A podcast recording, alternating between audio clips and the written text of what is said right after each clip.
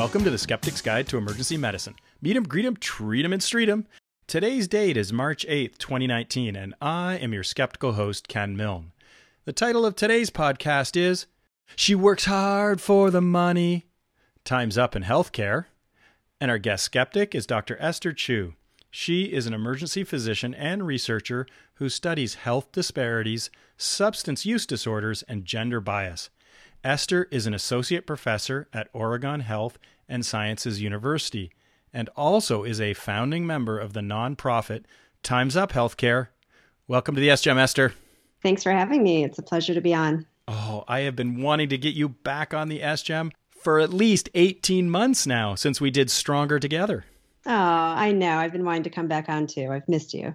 But there's been an incredible amount of activity just recently with this whole Time's Up in Healthcare campaign. Can you explain to the one, because there's only got to be one SGEMer out there who has not heard of this? I appreciate that opportunity. Yeah, Time's Up Healthcare just launched this past week, and it is an initiative of Time's Up, which is the organization that started in Hollywood and really shines a light on sexual harassment and gender inequity in a lot of fields. And so we are their latest initiative. We'll be bringing a lot of information, education, and also concrete resources and targets so that organizations can really work towards having safer and more equitable workplaces. Well, time's up, and the clock has run out on sexual assault, harassment, and inequities in the workplace. It's time to do something about it. So today, the SGEM, we're doing something about it. And it was Chris Bond who was originally scheduled to do this SGEM Hop episode with me. And we were talking about it and we're like, you know what? This feels kind of weird having two men talking about the issue of gender pay gap. And so we reached out to the smartest person we know about this problem. And that's you, Esther. Oh, I appreciate that. And it's also International Women's Day. It couldn't get any more meta. It is the perfect day to be recording this podcast. So do you have anything special planned for International Women's Day? Are you doing anything special on this day? I am just spending the day celebrating my female colleagues around the country who are doing awesome things to make the world a better place. Well, let's get this podcast started with a case. Sure. So in this case, a female colleague is being hired for an ED attending job and wants to know why her pay is less than that of a male counterpart at the same hospital with the same years of training and the same accomplishments. Salary disparities between men and women have existed, forever. And despite efforts such as the Equal Pay Act of 1963, this disparity continues to exist. And this gap is seen across numerous professions, including law, marketing, administration, and medicine. In the United States, women working full-time are typically paid 80% of what men are paid. That's 80 cents on the dollar. Yeah, and according to one 2010 study, the disparity in medicine is actually one of the highest for any professional industry. In healthcare, it trails only dentistry. Women now represent about half of medical school graduates and 38% of faculty members in U.S. medical schools. But after controlling for multiple factors and things that you would think of as being potential confounders like specialty in medicine, age, their rank, their metrics of productivity, we still find that male physicians earn about $20,000 more per year than their female counterparts. In Canada, this gender disparity also exists and occurs across specialties within academia. So what's the clinical question we're going to try to answer today, Esther? So today we're asking, is there a difference in compensation for men and women emergency physicians practicing in the United States? And what's the reference? What we're looking at today is by Weiler et al. It's continuation of gender disparities in pay among academic emergency medicine physicians. And this is appearing in the Academic Emergency Medicine Journal in March. Oh, yes. This one is hot off the press, Esther. And in fact, Academic Emergency Medicine, AAEM, is dedicating the whole month of March edition. The whole journal is about gender. That's right. We really wanted to take a look at the careers of women in emergency medicine. And so let's run through the PICO. What was the population? So this study was looking at academic emergency medicine physicians in the United States. What was the intervention? No intervention for this study. This is a cross-sectional observational study of academic emergency physician salaries across the United States. This was done over 4 years from 2013 and 2017. That seems like it's 5 years of data, but 2014 was excluded.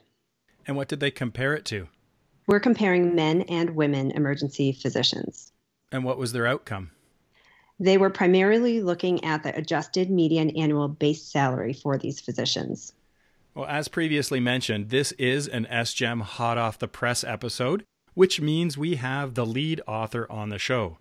Dr. Jennifer Weiler is a professor and executive vice chair, Department of Emergency Medicine, CU School of Medicine, and professor, CU School of Business. She has served in numerous state and national leadership positions, including chair of the American Medical Association Women's Physician Congress. Welcome to the SGEM, Jennifer. Thank you very much for having me. So I know this might seem a little redundant, but what prompted you to do this study? Was somebody paying you less? That's a great question. Over my career, absolutely.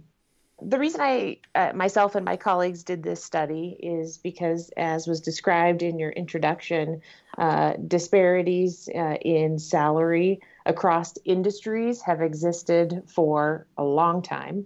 But looking at our own specialty in emergency medicine is one that we thought was important to shine the light on.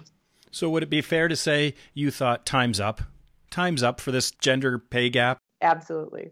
Good. Okay. Well, why don't you give us the conclusions of your study, and then Esther and I will run through the checklist and the key results, and then we'll bring you back to Talk Nerdy, okay? So if you can give us your author's conclusions. The conclusions of our study were that despite previously published data showing an inappropriate gender salary gap in emergency medicine, this gap has remained essentially unchanged over the past 4 years. Okay, Esther, time to come back and do the quality checklist with me for observational studies. So did this study address a clearly focused issue? Yes. Did the authors use an appropriate method to answer their question? Yes. Was the cohort recruited in an acceptable way? Yes. Was the exposure accurately measured to minimize bias? Yes. And was the outcome accurately measured to minimize bias? Yes. Have Jennifer and her colleagues identified all important confounding factors? No, there were many important confounding factors included, but the respondents weren't necessarily the same physicians year to year who were included in the response. And so there certainly would be turnover and promotion and other things. Was the follow-up of subjects complete enough? This is hard to say. Follow-up was long in that the study was over 4 separate years, but we don't know if we're looking at the same exact physicians each year. How precise are the results? They are precise with narrow confidence intervals. Do you believe the results, Esther? Yes, this is entirely consistent with many other studies on this subject. So what you're saying is when you read this paper, you were not shocked. You didn't have to sit down first. You were like, oh yeah, I knew that. Yes. Yes, I almost could have guessed the results before I read the paper. Can the results be applied to your local population? Well, it depends, I think, is the answer. I mean, this is a study done in academic settings. I work in a setting where a lot of our pay is not salary-based. Many people work in private practice where it really is more of fee-for-service, and it's based on your RVUs. And so I think it is applicable to some people, and it may also be different outside the United States. And Ken, you can speak more to that. I just like the fact that you said, it all depends. The 11th and final question, does this study really fit with other available evidence? There's a nice body of evidence that has been emerging that is really consistent with the findings of this study by Dr. Weiler and her team.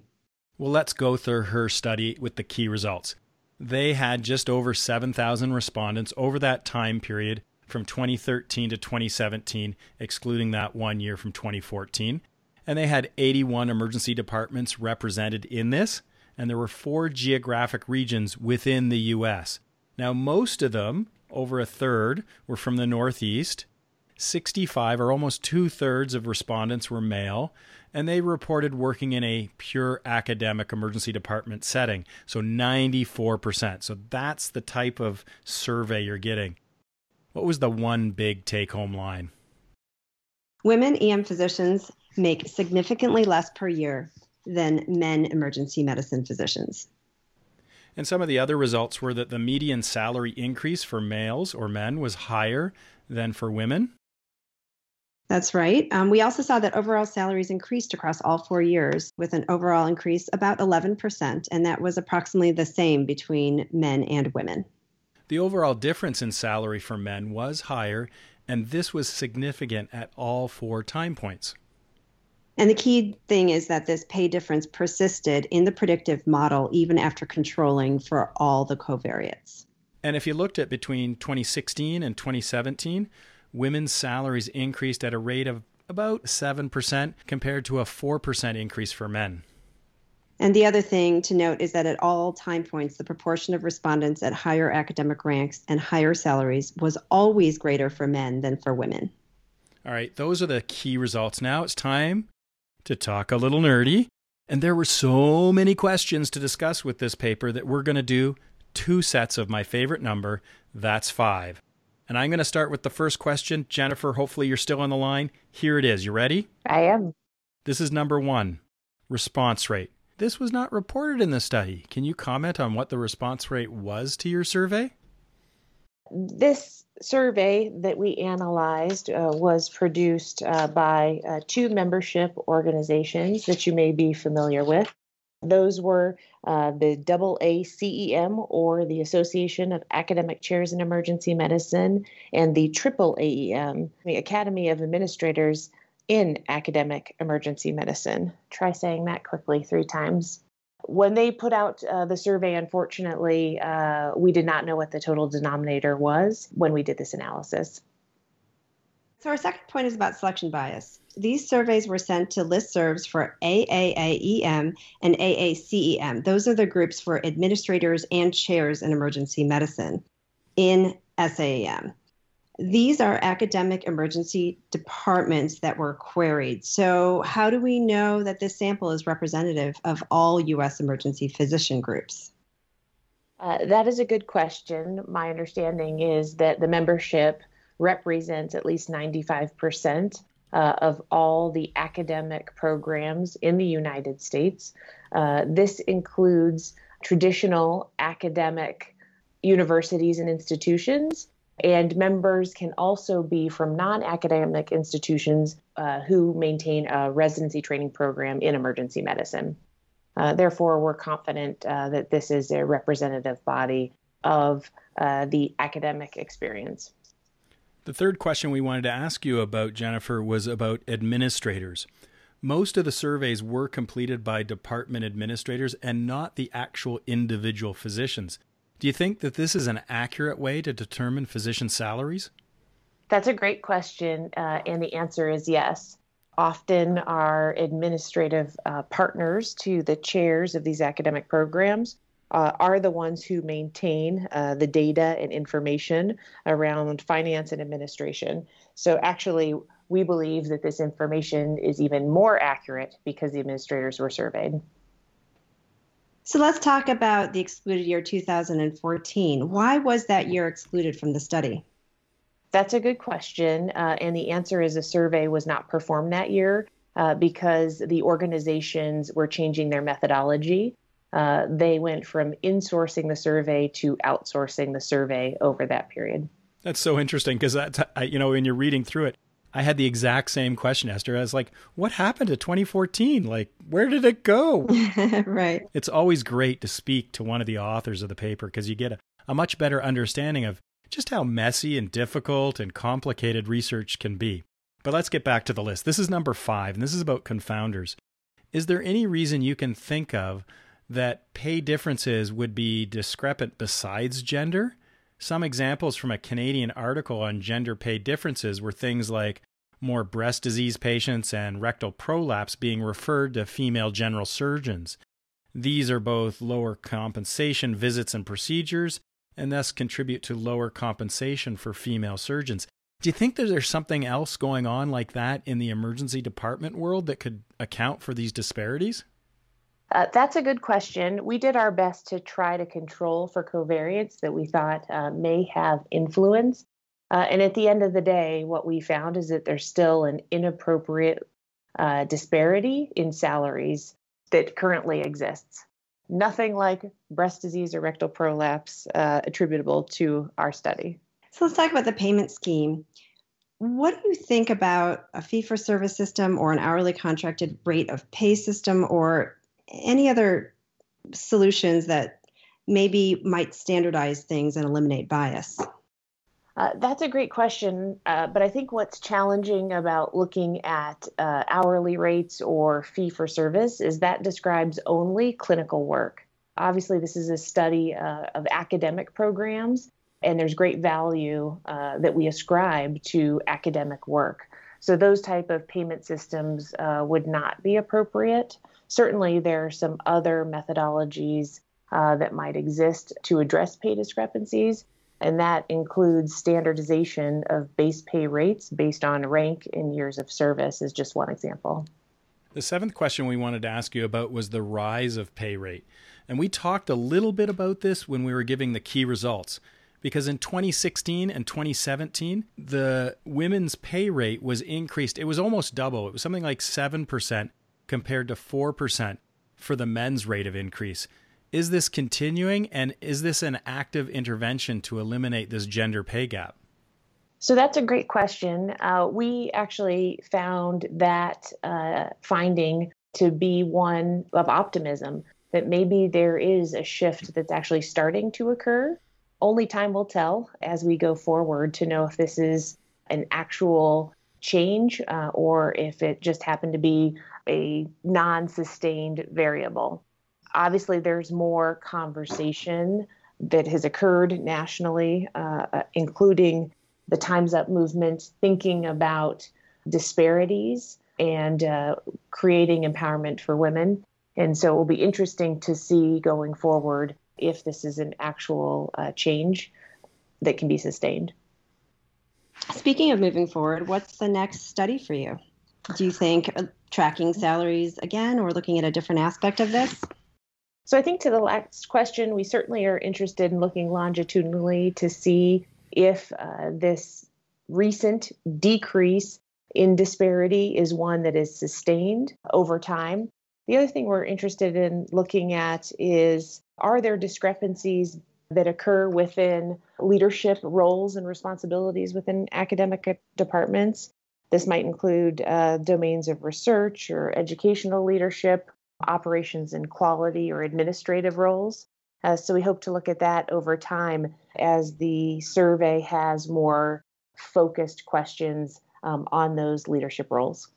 All right, this is my last question. It's number 9.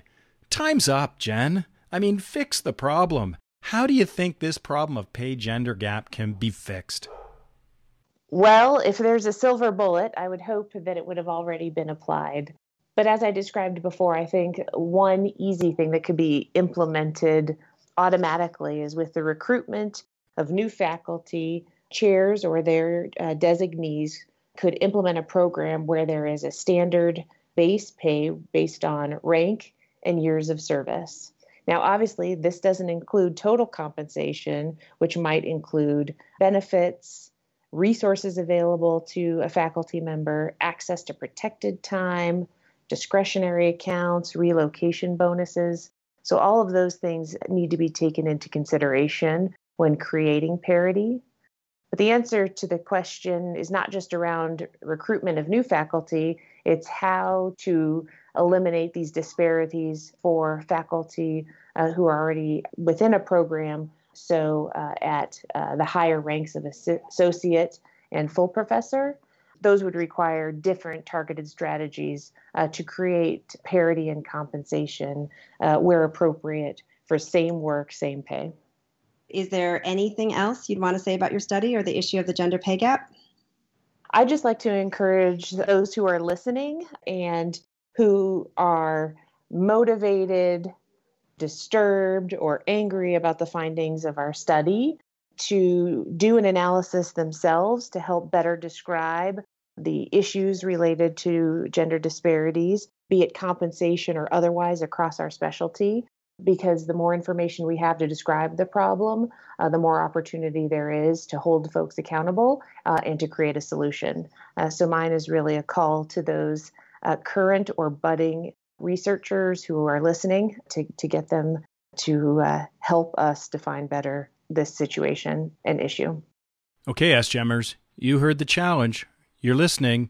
If you're a researcher, take up that mantle and get ready to produce some more research in this important area. Esther, can you comment on the author's conclusions and compare them to the SGEM's conclusions? I'd say that we agree with the author's conclusion. Can you give us a bottom line? There continues to be an unexplained pay gap between men and women academic emergency physicians in the United States. So how are you going to resolve that case that you presented at the start with a woman colleague coming to you and talking to you about a disparity in pay? I think it is very reasonable for a woman who discovers an unfair gap in their compensation compared to another peer to take that information to the leadership, provide objective data, and ask for pay to be equalized across faculty. That might be a good moment to ask for a salary audit across the entire faculty to see if there were other biases that have crept in and led to unexplained and unfair salary gaps. So if I'm hearing you right, you would resolve the case by saying, time's up. That's right. That's an accurate two-word summary. How are you going to take this study that Jennifer and her colleagues produced, and how do you apply that clinically? And I know we're not actually applying it clinically, but how do you move forward with this in practice? I think in practice, we all need to be more aware of this persistent pay gap and how it persists despite our best intentions. I mean, I don't think anybody is out there trying to systematically make women earn less than men in emergency medicine or in any other field. But I think we need to look at the data, realize that it manages to creep in despite our best intentions, and try to employ means of being more objective and consistent in the way that we allocate compensation. I think we also cannot get away from some surveillance. So I think periodically, doesn't have to be every year, maybe every few years, we need to take a good hard look at the way that salary and other forms of compensation are distributed across a group of physicians and make sure that we correct any unexplained differences frequently in order to make sure that we have a safe and equitable environment. So what would be your words of wisdom to your colleague? What would you say to her? How would you advise her to move forward? I would say to not just sit on it. I think it can be really tough to feel that you're not being treated safely and say nothing, and then slowly get disenchanted with your workplace because you feel like you're not valued. And actually, because these things are due to unconscious bias, I think often the people that you're attributing as devaluing you are doing it and not realizing it. So I think we need to make the implicit things explicit, and actually, and I would encourage the colleague to talk about it with the leadership, express concerns, and allow them to take corrective action. All right, it's time for the Keener Contest, and last week's winner was Cody Martin. They knew the first prototype laryngeal mask was used in a person back in my favorite era. Yes, back in the 80s, 1981. So Esther, do you have a question for us this week? Yes, and I would love to see who knows this. The trivia question is, name the five famous women called the Valiant Five who in 1927 asked the Supreme Court of Canada to answer the following question. Does the word person in Section 24 of the British North America Act 1867 include female persons? Oh, if you know the names of the Valiant Five who less than 100 years ago challenged the Supreme Court of Canada to answer that question, then you send an email to me, thesgem@gmail.com, with Keener in the subject line. The first correct answer will receive a cool skeptical prize. Now it's your turn, SGEMers. What do you think of this episode on the gender pay gap? Tweet your comments using hashtag SGEMHOP, that's S-G-E-M-H-O-P. What questions do you have for Jennifer and her team? Ask them on the SGEM blog. The best social media feedback will be published in AEM. Also, don't forget those of you who are subscribers to Academic Emergency Medicine can head over to the AEM homepage to get CME credit for this podcast and article. We will put the process on the SGEM blog. Well, thank you, Jennifer, for coming on the SGEM and talking about your hot-off-the-press publication. Thank you for having me. And thank you, Esther, for recording an SGEM hop on the International Women's Day. Thank you for having me here. And now it's time to finish up the show. Jennifer, this is one of the fun parts. You get to give the SGEM tagline in your best Coloradan accent. Well, it turns out that Coloradans don't have an accent, but we do love to ski. So I'm going to pretend like I'm skiing down the mountain, which is one of my favorite things to do. I'm just waiting in anticipation for this. I'm like, are you standing up and skiing now? Can you hear the wind? Remember to be skeptical of anything you learn, even if you heard it on the Skeptic's Guide to Emergency Medicine. Talk to everyone next week.